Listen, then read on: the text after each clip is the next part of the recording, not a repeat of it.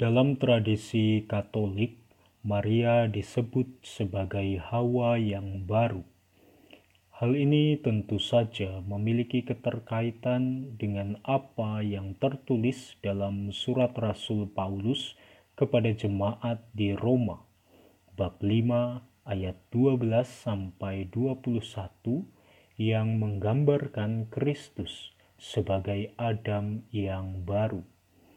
Akan tetapi, dalam Kitab Kejadian, Hawa adalah pasangan yang diberikan oleh Allah untuk mendampingi Adam, sedangkan Maria adalah ibu dari Yesus. Perbandingan yang demikian tidak lalu membuat sebutan Maria sebagai Hawa yang baru menjadi tidak kredibel, karena sebutan Maria sebagai Hawa yang baru memiliki pendasaran yang cukup jelas. Dalam kitab Kejadian bab 2 ayat 21 sampai 22 dikatakan demikian. Lalu Tuhan Allah membuat manusia itu tidur nyenyak. Ketika ia tidur, Tuhan Allah mengambil salah satu rusuk daripadanya, lalu menutup tempat itu dengan daging. Dan dari rusuk yang diambil Tuhan Allah dari manusia itu, dibangunnyalah seorang perempuan, lalu dibawanya kepada manusia itu. Kutipan ayat tersebut mau mengatakan bahwa Hawa berasal dari Adam. Hawa adalah seorang penolong yang sepadan bagi Adam. Sekarang mari kita lihat dalam Injil Lukas bab 2 ayat 6 sampai 7 mengenai peristiwa kelahiran Yesus. Dikatakan demikian, ketika mereka di situ, tibalah waktunya bagi Maria untuk bersalin, dan ia melahirkan seorang anak laki-laki, anaknya yang sulung.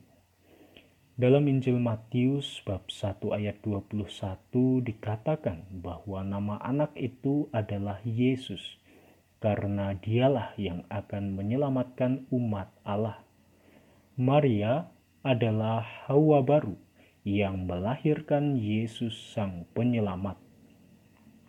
Dalam kitab Kejadian juga kita melihat bagaimana manusia jatuh ke dalam dosa.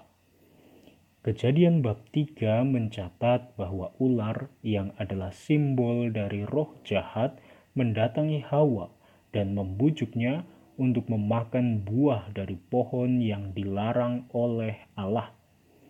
Maria sebagai Hawa yang baru justru mengalami kedatangan dari malaikat Tuhan yang menyampaikan berita tentang kelahiran Yesus melalui dirinya. Satu hal lagi yang cukup menarik adalah dalam kitab Kejadian bab 3 ayat 6 dikatakan demikian. Lalu ia, maksudnya Hawa, mengambil dari buahnya dan dimakannya, dan diberikannya juga kepada suaminya yang bersama-sama dengan dia, dan suaminya pun memakannya. Inilah dosa pertama dari Adam dan Hawa.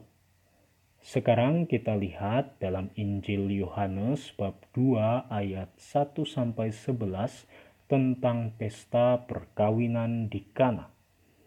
Di sana Maria berkata kepada Yesus bahwa penyelenggara pesta perkawinan tersebut kehabisan anggur.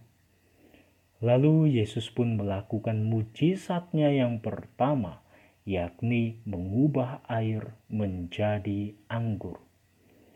Oleh karena Hawa yang adalah ciptaan lama, umat manusia jatuh dalam dosa dan berada dalam kuasa maut, maka oleh karena Maria, Hawa yang baru, umat manusia memperoleh Sang Juru Selamat yang menjadi jalan menuju pada kehidupan kekal.